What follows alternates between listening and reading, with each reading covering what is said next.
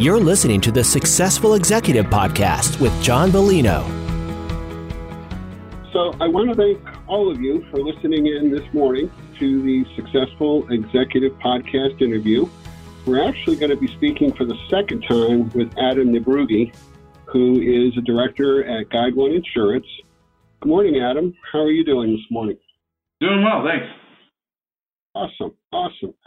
So, I know we spoke before, and uh, you uh, answered all of my questions in great depth, which I appreciate, and I know my listeners will will as well. So we've known each other for a few years now, and I know you've worked for a few companies since you began your career. Approximately how many roles did you have since you started your career? And I'm curious, was there anything unique about any of the roles in particular? And if so, why? Um, so how many roles? I mean, I I think I've worked for as an actuary in the financial industry, counting my internship with sort of a commodities trading company. And then Mm-hmm. I moved into actuarial science, and from there I've held uh, as an analyst one, two, three, four, five, six roles ish, and then uh, in, in sort of more the the leadership sort of management capacity, three or four, probably four. Okay. Um, So a total of 10 altogether? yeah, about ten. Um, probably the most. I mean, I think. I think the the roles that I have found the most enjoyable are the ones that I think I was brought into less for um, actual reasons and more for they were just the places where there was a problem that needed to be solved. Got it. Okay. So, I mean, there was generally some actuarial or financial or sort of mathematical component to them. Um, but, you know, when the, the, you know, two or three roles that sort of stand out in my mind, they all have some, something that, you know, I would say had I not been in that role, I wouldn't have learned it. And um, I think those roles always pop up. They're always something Uh-huh. different. And I don't know that all of them I would have said uh, going into them. I was glad I was going into them.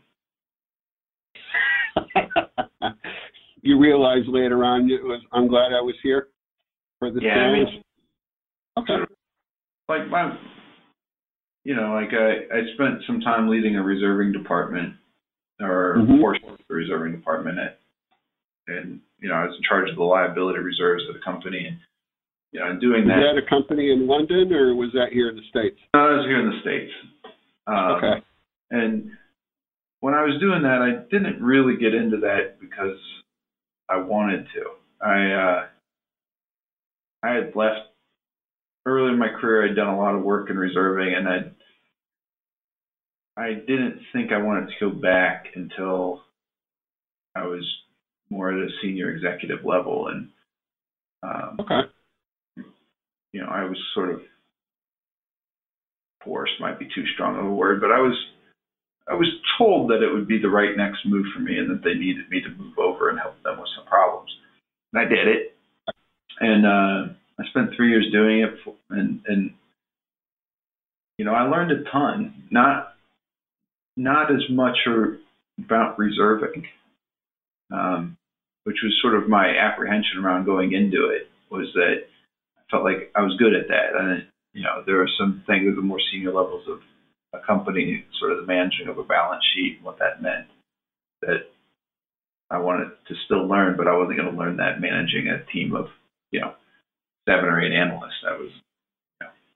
But what I really got exposed to was, and what I felt like I learned was that that department as a whole was going through a major change on, you know, culture and how they wanted them to work and what what a good reserving department looked like, and you know, um, I don't know that that really attracted me. I think if someone would have told me, "Yeah, you're going to be part of cultural change," I probably would have said, Yeah.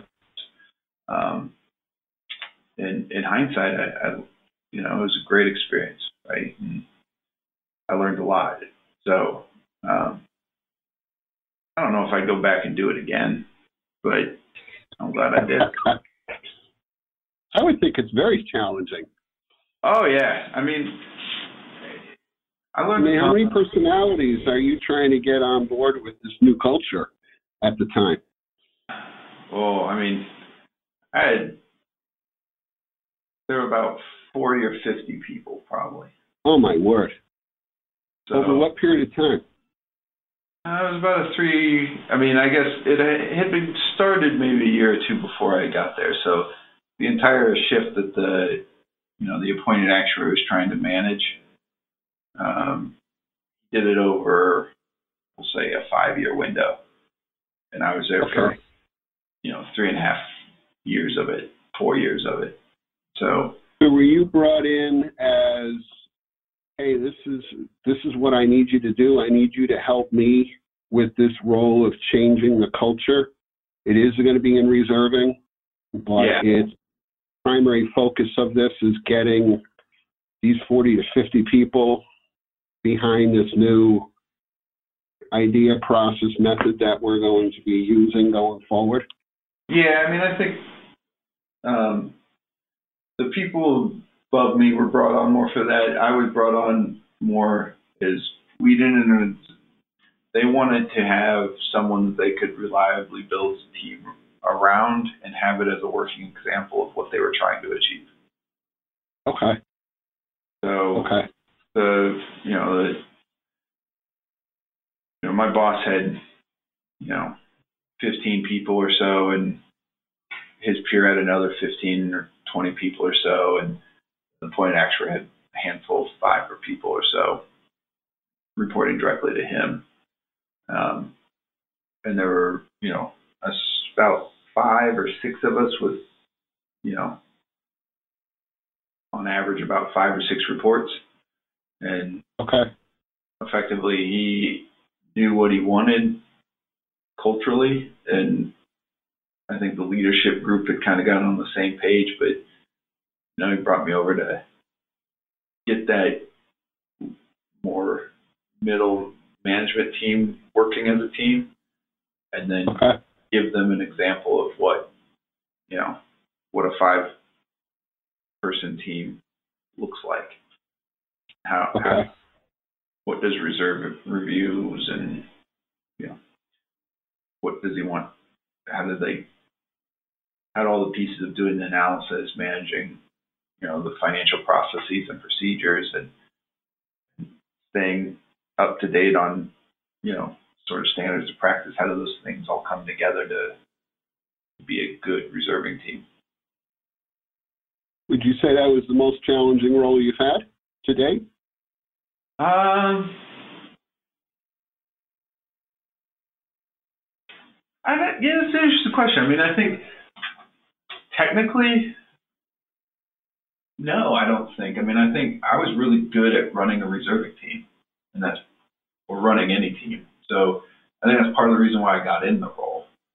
Um, you know, I did that well, and people saw that, and they said, "Well, just come over here. We we want an example so that we can move in that direction." Um, I think there were challenges in that role, and um, I wouldn't say that there weren't, but I never, I don't think the role was ever deeply challenging. I just learned a lot more from, from, you know, the appointed actuary and from people around him that I was working with, and and my peers too, around, you know, watching them go through some of the struggles, but, and you know how I helped them, sort of as a peer um, to get through some of the changes that had to happen on their teams. Um, Okay. so, I mean, I think there were challenges, but I never felt overwhelmed in that role. I never felt in over my head. There have been, definitely been roles where like my head was spinning. That the gap from what I could do and was good at to what I needed to do was was large, right? Um, Is there an example of that? Uh, I think the first time I managed, which was years ago. I mean, uh, I was in Yeah. a team doing application development for for Travelers at the time. We were building out a reserving process and platform. I, you know, I think I was three years into my career. Okay. my career, and um, I just wanted to manage the project. I didn't actually want to manage people. Um, Yeah. Had you ever managed people prior to that? no, no. When you took on that role, so you went from managing no people other than yourself to how many people did you have to manage right off the bat? I think two or three. It wasn't a big team. That's plenty, though. Yeah, Plenty you've never done it before, right? yeah, and I think it was. I mean, and it's also actuaries, and so, and actuaries are easy to manage. They're generally intelligent, hardworking people. So Definitely. you don't Definitely. generally have a lot of, you know, my dad ran plants, right? And, and, you know, when he first started managing, he had some real people issues that he had to manage, like people showing up to work, you know, under the influence of alcohol or drugs and trying to operate machinery and endangering people. Okay. And like, like real complex, tough management stuff, right? Um, Yeah. I was managing, you know, very intelligent, very hardworking people. It was, it was easy, but I was in over my head too. I mean, it was just sort of, you start having to give performance feedback, and I just didn't know what I was. I mean, I would not intentionally mess it up, but mess it up. I mean, the word choices and how you phrase things, and hmm it's one of those things. You can read all the books you want, but you know, trial by fire is the only way to really get good at it. So, Like having kids. yeah, Right. exactly. I think that's a Like having kids. a good They have them, they don't really know what it's like. yes. So, yep, that makes sense. I imagine if you went back and talked to some of those people who I first managed, they probably have a very interesting perspective of me as a leader. well, I know you've been a successful leader. You mentioned it before. I've seen it with your own work, with the things that we've been working together on. Um, do you feel you have a unique approach to working with teams that has made you so good at what you do? That's been recognized by your peers and also by management because they keep putting you in that role? Um, yeah, I don't know if maybe it's unique. I don't know. I, I mean, I will say that I don't know if it's unique. I just I think I think it's uh not so okay. I, I I don't think it's unique in what people will say, but maybe in what I do. Um, so I mean, like Okay. I believe at my core that teams are really around um, common interest in building trust, right? And Yes. you know, I think I think people make things really complicated, and and mostly I just try to get things back to sort of the essence of what they are, right? And so over and over again, I, you know, um, you know, people talk to you around leadership, and they'll write these big books, and I don't really think it's all that complicate what it is. I think it's hard to do, but you know, if you're going to cross a minefield, I know who I'm going to follow. I'm going to follow the person with the mine detector. I don't care if he's a general. I don't care what his title is. You know, leadership is about people willing to follow you. And why will they follow you? What will it's it's you know, people place management into that category and they'll talk around what it means to be a good manager as if they're talking around being a leader.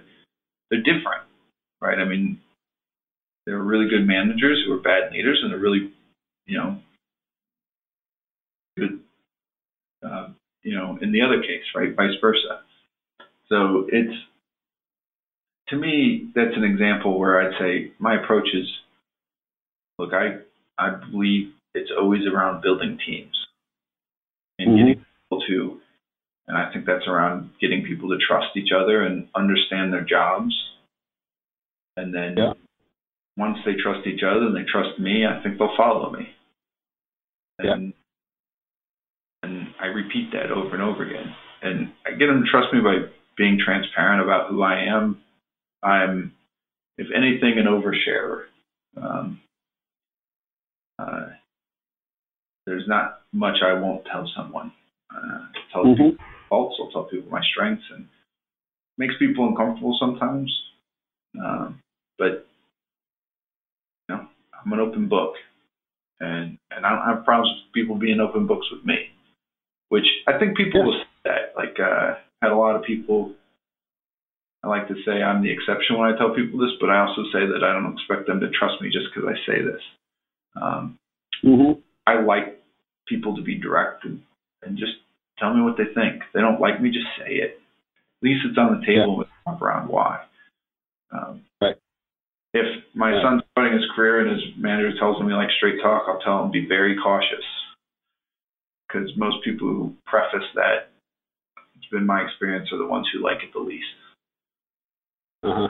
It's usually to cover up who they really are, which is they don't like to be challenged. And they know it, and they've been told that they don't. So then they start telling people that they do. Right. Okay. So Interesting. I am, uh, I would say that my style is maybe unique. I don't know. I think I really, the one thing that I don't like talking around or the thing I get uncomfortable is talking around my leadership because I believe I can have whatever opinion I want of it. The only people who matter are the people who I've led. So you got to go ask them. Yeah. Yeah. So I, I just feel like most people, most people's perceptions of their leadership and their management is is is faulty at best, right? I mean, it's it's the mirror which we all look at ourselves in, right? The, Mhm. you know, the, the lies we tell ourselves. So, you know, I can say what I want to do. I can say what I want to try to achieve, but it's only relevant if that's what people feel. And ultimately that they follow you on that purpose, Right. right? Yep. Yeah. Yeah. That's where good leadership comes from. Hey, I had a question. What do you believe makes some executives successful while others struggle? I think you just gave me the answer to that. Yeah. I mean, I, knowing the difference between management and leadership. I think, Right. a big, yeah, and I think, I think ultimately, um, the best executives I've ever worked with have a common characteristic, and it's, you know, they do three things. All leaders or managers do three things, you know. Um, and if you're you're going to be good, you got to be good at all three. And the first one is you have to be able to lead and manage yourself. Mm-hmm. I actually think that's the rarest. I think most executives struggle with managing themselves. Most of the ones that I've interacted with, that I've been impressed with, really know who they are. And and they're not doesn't mean they're perfect, but they're they're aware and they're either working on it or they acknowledge that they're faults and they let others on the team or those around them help them protect the team from their faults, right? I mean, you know, I think if you're a bad manager, then don't manage. Let someone else manage. Doesn't mean you can't lead. Um, you know, get get good managers around you and make sure that you're okay with that. You know, and I think that's a that's one category, and I think that's one probably the one that I find being the greatest differentiator because I think most people just I think it's a very hard skill to learn. It's it's not really a professional skill; it's a life skill, and I think it's just really hard to to, to do. Um, you have to be honest with yourself. Yeah. You? Yes, and I think, and, and you, most people can't they can't do that sometimes. Yeah, you have to be honest with yourself, and you have to also um, have good feedback loops. Yes. And would you say feedback loops? Yeah. And those they have to be that you trust. I like that. And they have to be ones you trust, right? I mean, if someone's telling me I'm a, a poor communicator, but I don't think they're good at communication, I don't like them, they might be right, but I'll never hear it. Yeah. Right. Your your feedback loops have to be from trusted sources, and you have to develop them, and that's all that's hard. key. Yeah, it's all hard. It's really hard, and and most people get, you know, they move past themselves quickly and start moving into other problems. Yeah. yeah. Um, the second one is leading, you know, a team or or others around you, like your peers and things like that. You know, you can succeed at that. Um, I, I feel like that's really around helping others become self-aware. Okay. I mean, I think most of the team management I've done is just it's helping others become better at, you know, the first step of being a good leader, which is managing yourself. So, you know, if you get a whole bunch of people together and they're all good at understanding themselves and how they affect other people, then you'll get a good team. Okay. And so I think surprisingly sometimes I find people are better at that than they are at managing themselves.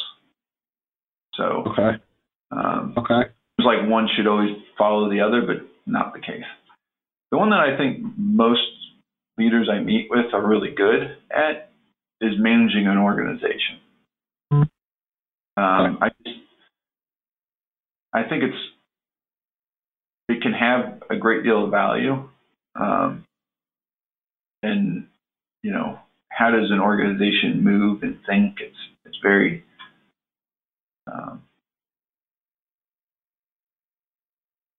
hard to wrap your head around, right? I mean, but every almost every executive I've ever worked with is good at that one right? They, you know, sometimes they do it at the detriment of themselves and others, but they they know how to align people to move in a direction. Sometimes through fear. I mean, there's negative ways you can do it, but mm-hmm. you, you just you're not effective at all, right? It's it's really through managing. I mean, the biggest thing is about managing perception. So I've seen executives who are really bad executives, but they're really good at organizational management, right? I mean, like the way they are perceived, the way people perceive their teams, the way their projects are perceived, they're all managed, and everyone in the organization thinks very highly of them, even if they're not good. Okay. what they're really good at is managing an organization. They excel at it, but they're not really good at anything else, maybe. Okay. But I think every executive is really, if you're leading, you're leading in those three capacities. And I think okay. what people have a tendency to work hard at, and for good reason, that generally breeds success quickly in the form of title and pay, is organizational leadership.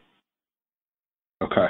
I think the skills that make okay. you the best leader are first leading yourself. And I mean, I think that, I mean, if if if you're just a street sweeper, right, and that's you're not needing anything beyond yourself, it's still a very important skill. And right. Most people neglect that one, and I think it's the most core. Yeah. And that transcends, like, if you can do that, like you said, that transcends the size of any team, right? Yeah. And I it think it's, doesn't matter how many people on the team you're going to have. If you can do that number one thing well, and you get it, and then you move on to number two, as you stated, then the number of people that you're managing on a team isn't going to matter. yeah, that and much. exceedingly good leaders lead everywhere, right? You can go find a great Yeah. you know, I mean, I think recently I read a book, and I a year ago, so I'm blanking on the name and title, but essentially a Navy SEAL commander wrote what leadership was, and as you read it, it was all about how he put himself before the team, how he evaluated himself, and it started with self improvement. Yeah. And you pick him up and he's unsuccessful leaving the military world and entering other realms because he's already figured out how do I become a better person? If I become a better person and I help other people around me become better, it all sort of follows. And so he talks about, to him it was about discipline. So his That, that's key, that's very important. But if you can, let's face it, if you, if I, the first time you and I met, if I came off as if I had all the answers that one could ever ha- expect, you probably would not be that impressed with that. You would think that's more ego, egomaniacal, right?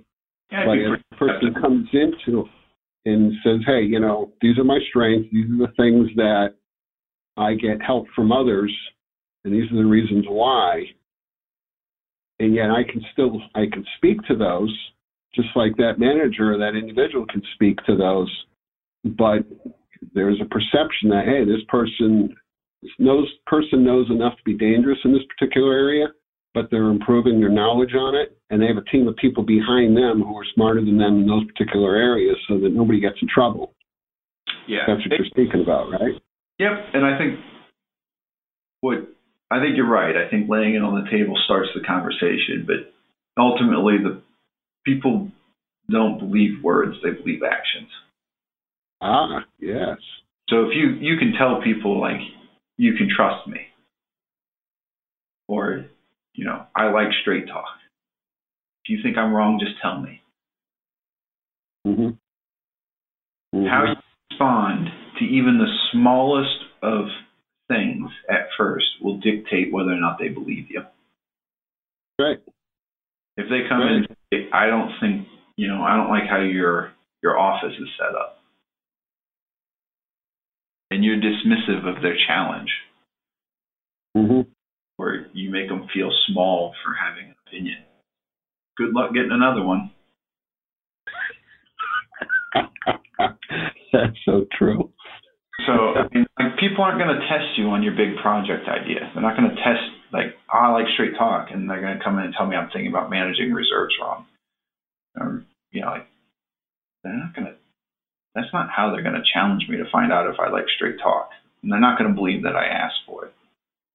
hmm So, yeah, I think you have to put it on the table to begin the conversation, but ultimately they're going to test it. No different than your children, right? You can tell your children, don't cross the street without an adult, but they're going to test you. Oh yeah. They're going to find rules like don't don't talk back to your mother. They're going to talk back to Yeah. their mother to find out is that a real rule or not, and how you respond to that, and how what you do will dictate whether or not they understand. Do you give real rules or do you give fake ones? Yeah. And if you give fake rules, even on the small ones, your children will start to perceive you as your word's not worth anything. That's right. Can you give an example, Adam, of a specific incident, not naming names or companies, where you came into that managerial role knowing what you know and you put it on the table? I think people who are listening to this would find that uh, very helpful, where that is an area where they may actually uh, feel a challenge. So, like, how, how did you do that? And what what was the environment like? What was what did you do, and what was the follow up? At you know what happens? What happened afterwards? Yeah, I mean, I, I've since rethought how I phrase some of this stuff, but I'll use the example. That's okay. Um, so I I, I I was coming into a new team and and I always sit down with everyone and I try to lay myself on the table as much as I can, right? And so I was put in charge of this team of five or six people, and uh, there's a woman who was working for me who was going to essentially, you know, be the day-to-day manager of that team. Um, and and I was sort of laying out, and you know, I said things like, you know, I'm a good leader. Um, I'm a good coach. Can really help you. I'm not a good manager. And uh, I think that sort of caught her off guard, right? Because okay. she she took that like, oh crap, I've got a bad manager. Um,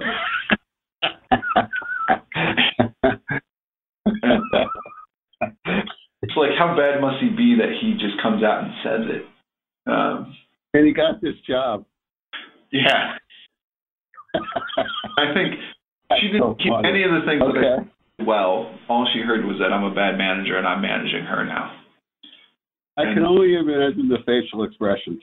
The body yeah. language gave it away, right? And, and a lot of, like I said, I mean, I think people mix up what management. I, I still, I mean, I've gotten better at management, but I'm still not great at it. It's just not. I mean, I think management. Yeah. Go ahead. I'm sorry. No, no. I think and this is what I said to her at the time, but I think once that first sentence got out, it, you know, to me, management's, you know, um, sort of day to day stuff. It's the it's the it's the task of owning the relationship of people. Like, you know, how do you fill out, you know, uh, an HR form for time off, and when they submit expenses, are they like that's management. It's managing people through the procedures and and I'm honestly just not very good at it. Like I I lose track of them. I forget to do things, and you know, shame on me. It's not anyone's fault but my own. And I've gotten better. I've you know come up with ways to to to manage that around myself. But truth is, I'm just not very good at it. Right? Um, it doesn't mean I'm a bad leader, but I think most people put two things together um, you told this woman that you were a bad, you weren't a particularly good manager of people. So, of people. Yeah, I manage projects well and things like that, but I, I I'm not the best people manager. And she just, I mean, she worked for me for three years. She she she actually still works for me today, and um, I think I think now and she actually has given me this advice: don't start your conversations with people that way. There's a like I understand now what you meant by that. There is a far better way to word that, and and she's helped me phrase it differently and sort of talk it out with people. But um, you know, walking that what? and I mean, it took her six months to understand what I meant. I laid it on the table. I probably could have been more effective had I not laid it on the table the way I did. Because, you know, I think the importance of that conversation and what I do when I go through and sit down and tell people who I am is I'm trying to speed up the process, not slow it down. And I think in that situation, I slowed it down. Okay. You know, by laying that on the table that way, she walked away from that conversation like, whoa, I better be real careful around this guy. Got it. Um, and so what did she tell you obviously she's she could have run the other way and she hasn't. She's worked for you for many years now. Yeah. Um, what did she tell you as a better way to quote lay it out in front of people in a different way? Yeah. That wouldn't slow the process down. Yeah. Um, it's the same thing. This is this is probably one of my great struggles. Uh, uh, my wife has for years told me, um, you know, this that I'm very I'm very exact in my language. But most sometimes um, inaccurately, I, I misuse words or my vocabulary is not perfect. But even you know, like I like through this conversation, to me, leadership and management are very different, right? Mm-hmm. And and I have the very clear difference in my mind. But that's not true of the world. You know, most people will, interchangeably use the words, they'll, and you got to be careful when you're talking with people. Um, Mm-hmm. My wife has said that to me throughout my entire marriage. Um, sometimes, uh, you know, She's your best and worst critic. yeah, she does it out of love, right? And and there's the woman who works for me said the exact same thing. She's like, I understand now, but there's no way anyone's going to wrap their head around what you're trying to tell them because they don't know you. They don't know what that means, and that's not something you can cover in a day, right? Like helping people really understand the difference between management and leadership, and what parts you're good at, what parts you're not. Like you can't summarize it with a word. You just need to tell them exactly which parts you struggle with.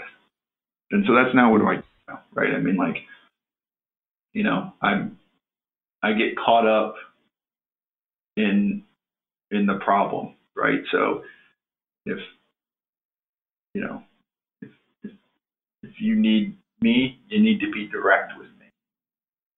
And I'm I'm not someone who's going to follow up with you all the time and make sure your, you know, your project's going well or that, like, to me, that's good management. They, they, they do that. I'm going to follow up and make sure you're doing all right, but I'm not as concerned around your project. I'm going to assume you're on it unless you tell me. And Got it. so I tell people that now, as opposed to, you know, um, I think good managers doing a very good job. Um, this woman who works for me is actually one of the best managers I've, I've ever worked with of balancing that gap between what people find offensive micromanaging, following up all the time, and just and maybe the more extreme, which is what I am, which is you know I don't do any management sometimes. Like I can quickly fall into the, the hole of, well, I mean, I told you what you need to get done. You said you understood. If you didn't come talk to me, then I'm going to assume you got it.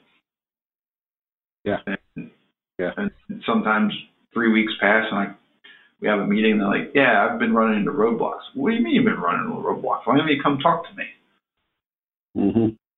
You know, a good Mhm. man never happens, right? They're like, they're they're on it without micromanaging, right? Which which you know, I'm the extreme of sometimes a little too hands off. I assume we're on the same page, so I'm out unless you ask for me. Okay. So rather than saying, oh, I tell people things like that now. Okay. Do you think do you think that you operated from that because hey, I'm operating from the assumption that um, you're in the role that you're in, you got that role for a series of reasons. So you're I'm I'm under the impression you're going to be able to do that role very well.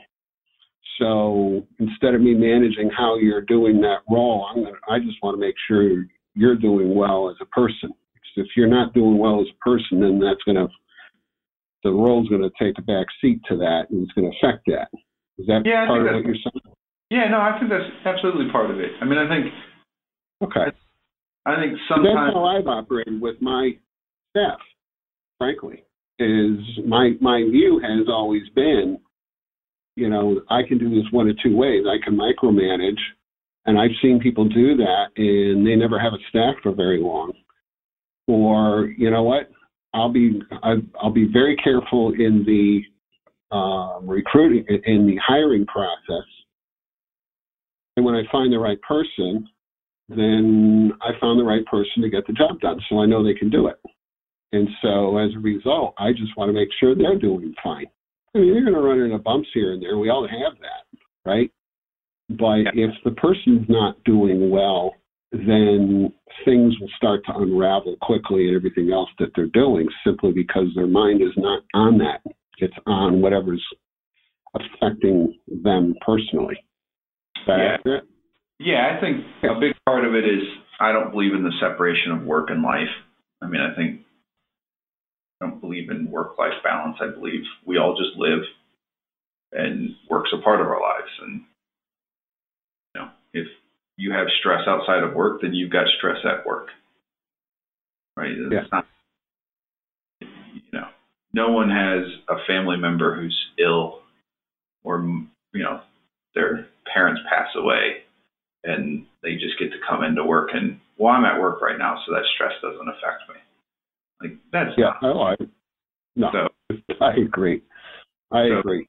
I think that's part of it. And the other part of it is i think you know again being a good manager is you know which i struggle with right it, like I, I think i'm good at helping people get in the right situations but good management's around understanding what support do they need. Sometimes people need to be micromanaged, right? I mean, like someone fresh out of school who's got no experience, they like if I just come to them and say, do a reserve review, they don't know what to do.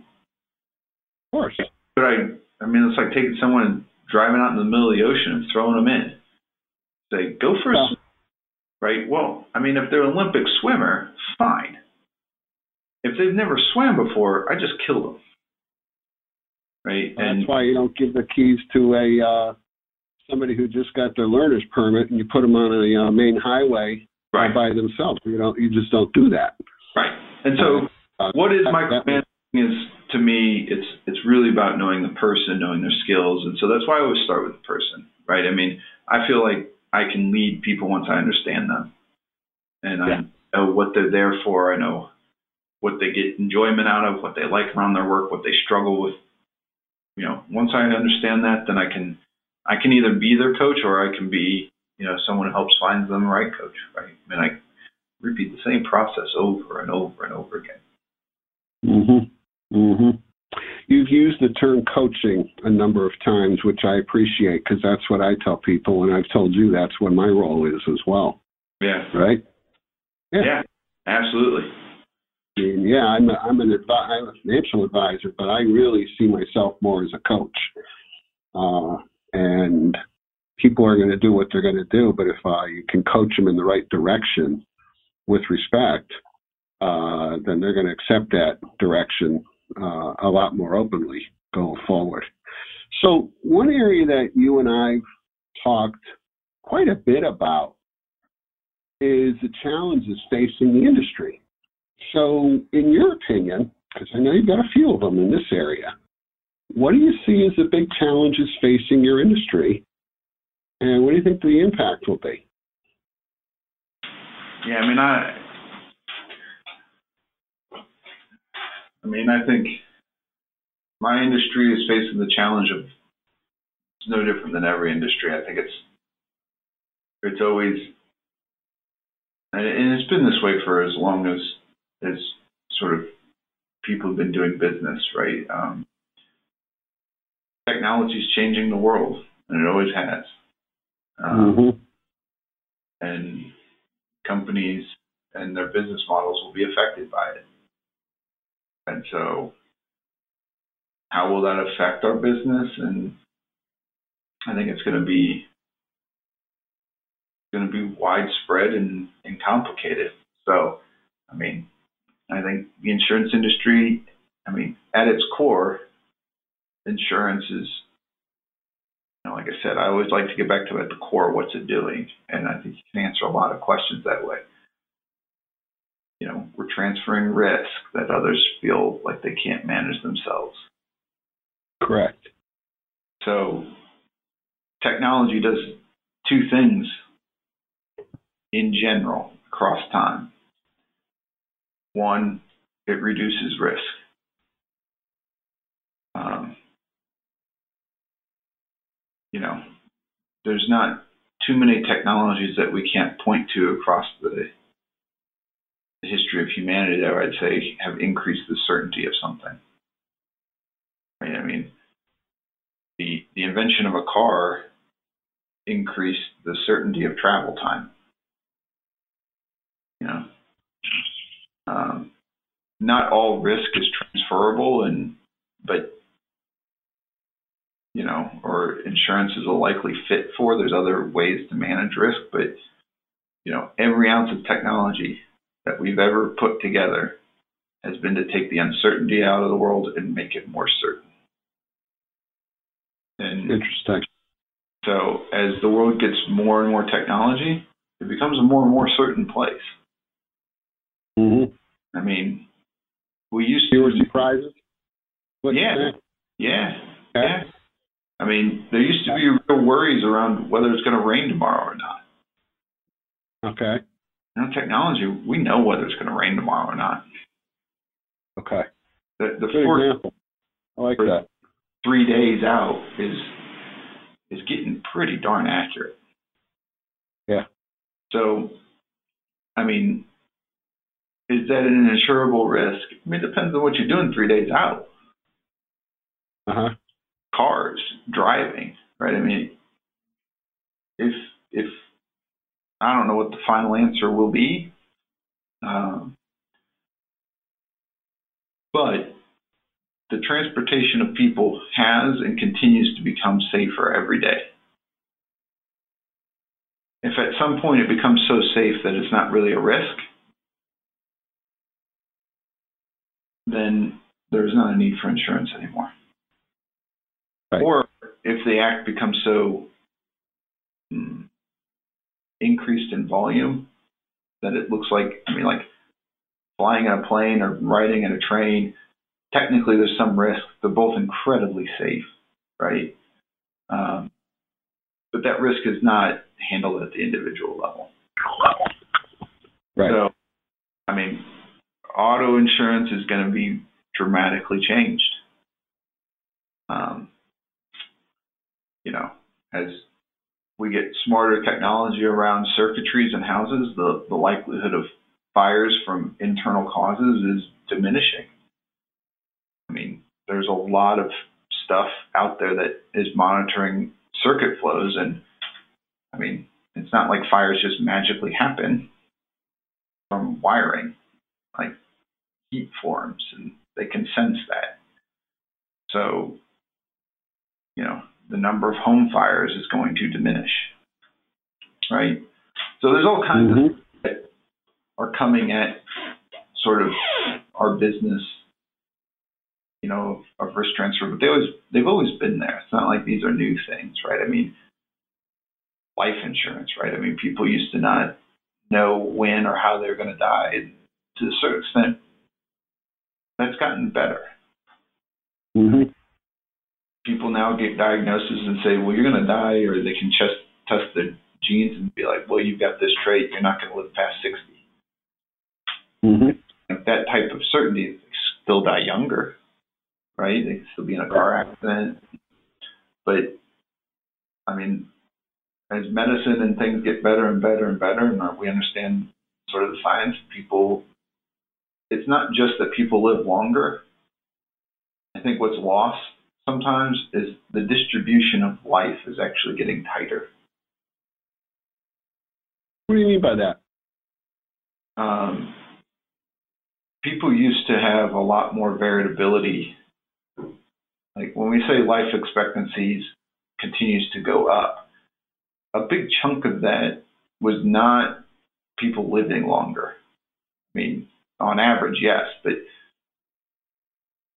for the last hundred years, what has caused the average life to go up has been less people living longer and more the certainty that you're going to live to be over 60, Okay. right? I mean, once you get past the, once you get past like your first year, I think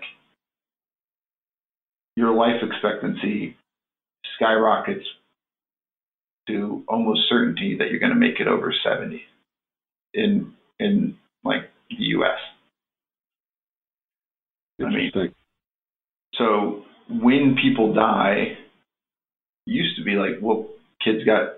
I mean, people used to die when they were five. I mean, go back Oh, yeah.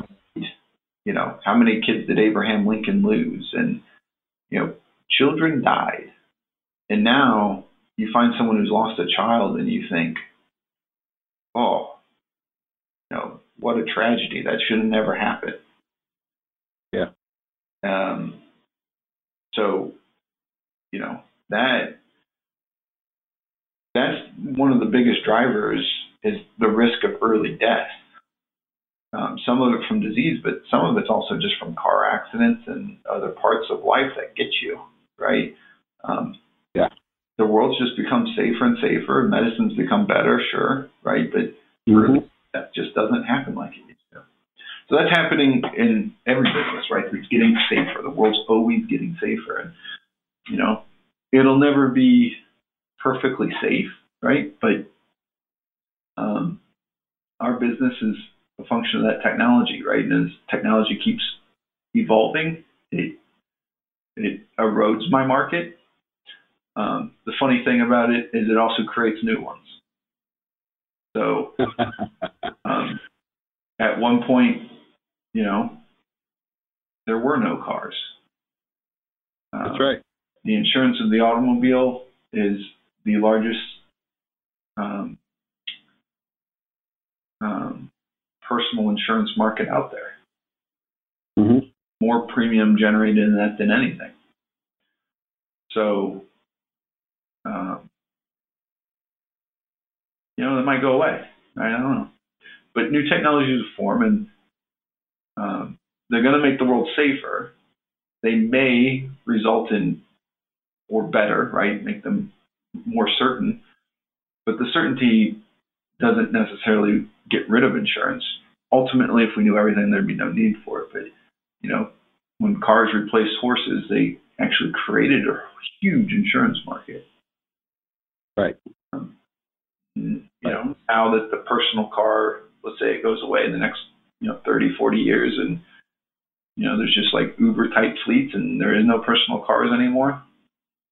Um, it's a big change, right? The insurance needs going to be different.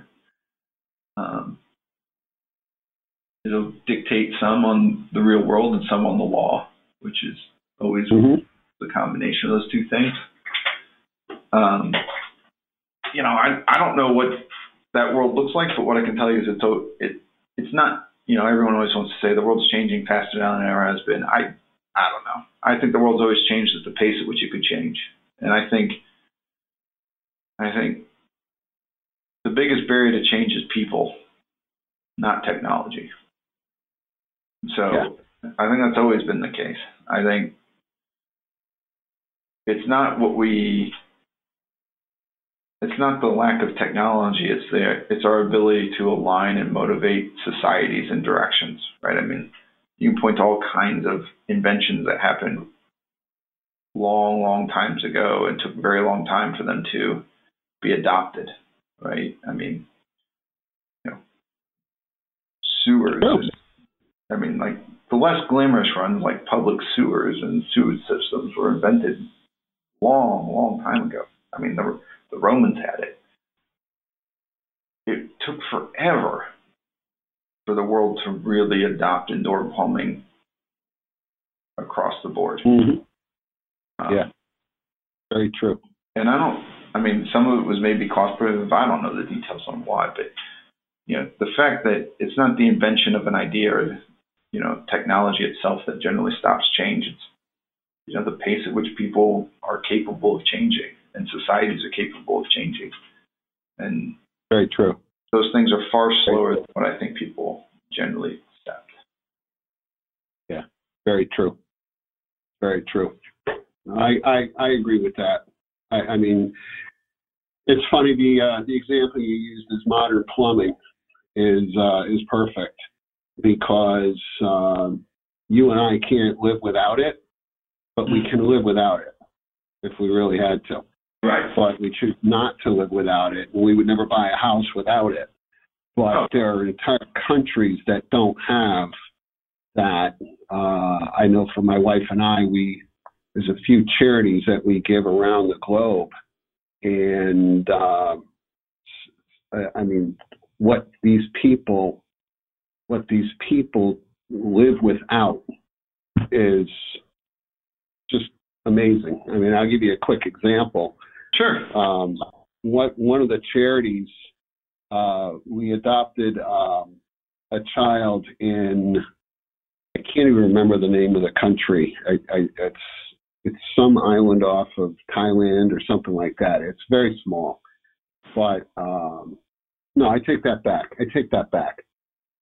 The girl that we uh, had adopted in India, and um, long story short is um, through this organization, we were um, providing correspondence and so forth on a um, really on a quarterly basis over the course of three years. She was uh, going into some form of a nursing program. Long story short is every Christmas we would send a gift uh, of money.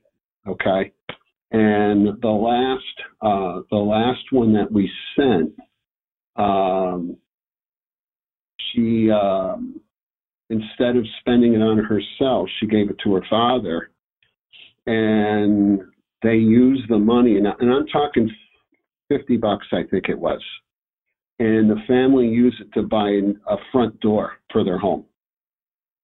I, mean, I was blown away. I know every house you've ever lived in has had a front door. Yeah. I'm sure every person who lives, lives listening to this podcast right now has always had a front door on their house. Okay. This person, till she was 16, I believe, did not have a front door on her house. Okay. Yeah. Until we provided the money for it, and, and it's just so your your example is like spot on, spot on. Okay. So for the sake of time, I got one last. Qu- I, I've got a number of questions, but simply for time, what would be your number one piece of advice for brand new executives and why? Because you've been one for a while now. Yeah, I mean, I I would say, I mean, the the two things that I try to do, and that I guess I would say I would always ask. I mean, I would tell everyone who decides they want to, you know, lead to do is first, you know, develop your opinion and your viewpoint.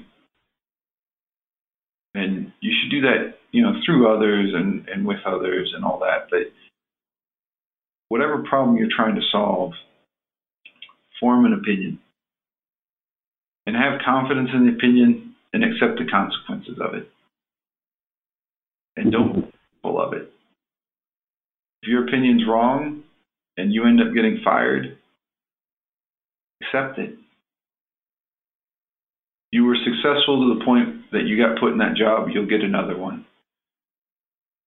But living your life without an opinion and without the willingness to accept failure, you know, I a I find I mean my personal opinion is that you don't fail when you do that. You fail you are scared to fail. Absolutely. So totally true. have an opinion, live by it, and if it's wrong, I mean, I'm not saying never adjust, but you got to see it through, right? And the second Totally thing is true. don't manage yourself, your team, or the organization based on how those who evaluate you um, do it based on those who you're asked to lead. So I love that. I mean, it's about the people who you work with and and I think for, like the people below you in the organization. Whether or not you are successful should be about how they think about you. And if they buy in and you guys all agree and you know it turns out to be wrong, you, know, you may lose your job. Maybe some of them do too. I don't know, right? But that'll be stressful enough. Oh yeah. You don't need to. I mean, I look. I I only take jobs where I believe the people above me support me, and that that's not going to be under constant evaluation. hmm They're going to constantly be trying to decide whether or not I'm here for the right job or I'm the right person. And I'd say don't do it, because I don't Yeah. promise every month, every week, things are going to go perfect. Yeah. Promise that we're going to get it done and we're going to do it well. And if you know, so I don't manage up an organization hardly at all. I I get a few key relationships above me. I make sure that they support what I'm doing. I don't neglect it, but um, it's not my priority. My priority is with my peers and with those who work with me. Yeah. And if I I, love that. people. I love that. Have a, I've decided this is what I'm doing, and I've got general support from the people above me. Then I go, and I don't keep trying to keep support. If if that's my mm-hmm. job, my job is to keep people supporting what I think is right, or that what I did was good. You know, if what I did was what I said I was going to do, and people above me decided it was the wrong thing, you know, it's fine. They can fire me. And I'll go do something else, right? I mean, I'm not, I think I've, it's a trap that the people above you um, are, are, are the right people to impress. I think. Yeah. I hope they're impressed by me. Don't get me wrong. They, I don't, I don't wish them any ill will or, you know, I don't hope I fail. But if they decide I failed, so be it. Mm-hmm.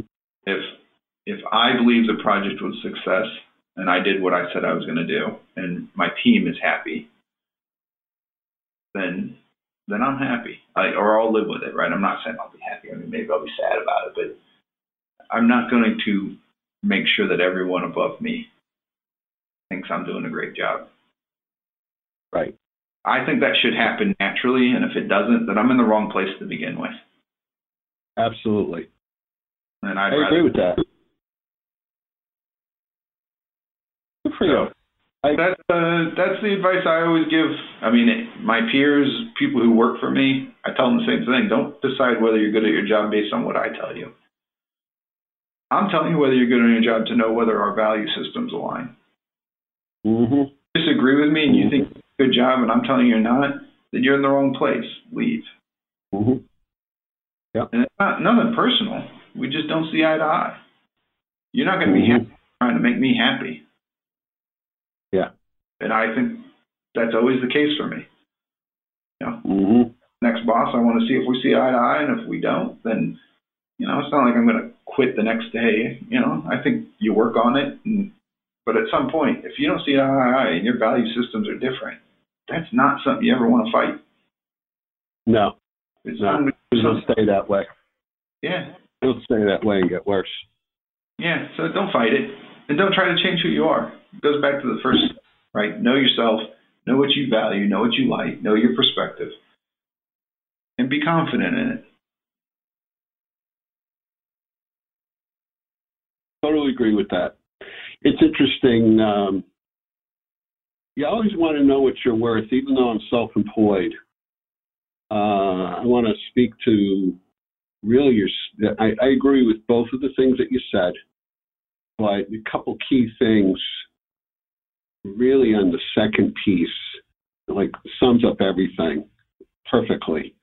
Uh, about 12 years ago, one of the top three invest one of the largest three investment firms in the world contacted me about basically quote buying in buying me out if you will and joining them and you know i i, I went and i interviewed and just to just to lift up the hood and see what they were talking about and at the end of the day, my responsibility was to report to them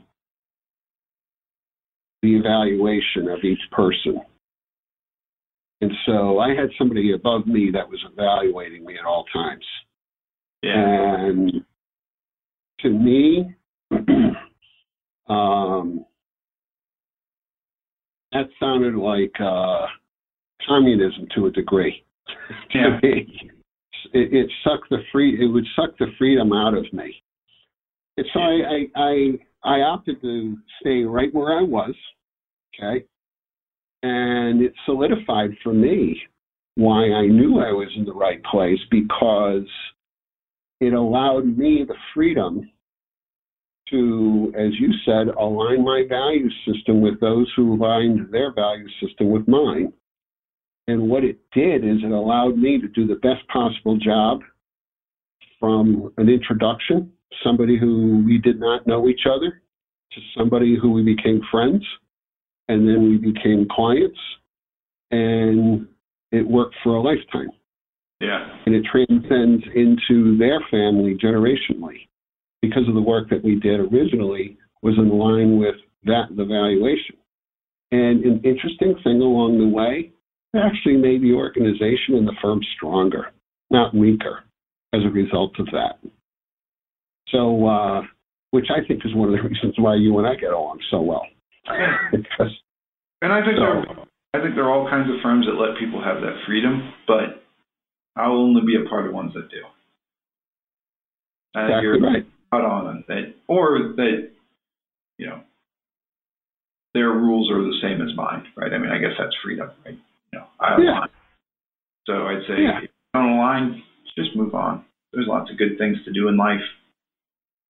Working someplace where you don't align with those above you, not fun. No. If you're not sure, no. figure it out. Either align or don't, right? But you know, I'm not saying I have. It's going to be 100%. I'll adjust and you should always be open to that. But you, that can't be your job. Your job cannot be make sure people above you are happy. If that's your job, you'll be miserable. Yeah, or I will be, I should say. Um, yeah. So I don't want any person who works for me that they think their job is to make me happy. Right. The only person who can make me happy is me, as far as I'm concerned, and uh, they're not going to have any bearing on it. Well put. Well put. Well, Adam, I want to thank you for your very generous time this morning. That went a little bit in the afternoon, sharing your successes and your insight again into your profession and in your opinions, which I think really matter. Great, great discussions on management, leadership, expectations. And again, on a profession, I stated this when we spoke before, that in my opinion, most people still uh, don't really understand what actuarial work is all about. Yeah, I'm not sure most. Uh, you know, True. Uh, as you know, I'm always looking to get connected with smart people like yourself uh, in the industry, so uh, who might be interested in appearing on the Successful Executive Podcast. And I welcome introductions by email to anyone in your network who might be a fit for an interview. So I want to thank you again, Adam. Sure, thank you. The Successful Executive Podcast is hosted by John Bellino. John helps successful executives create a plan for lifetime income by addressing the five key areas that impact your wealth and retirement. To discover what these five key areas are and how to create a plan for each one, visit johnjbellino.com slash webinar for a complimentary video presentation.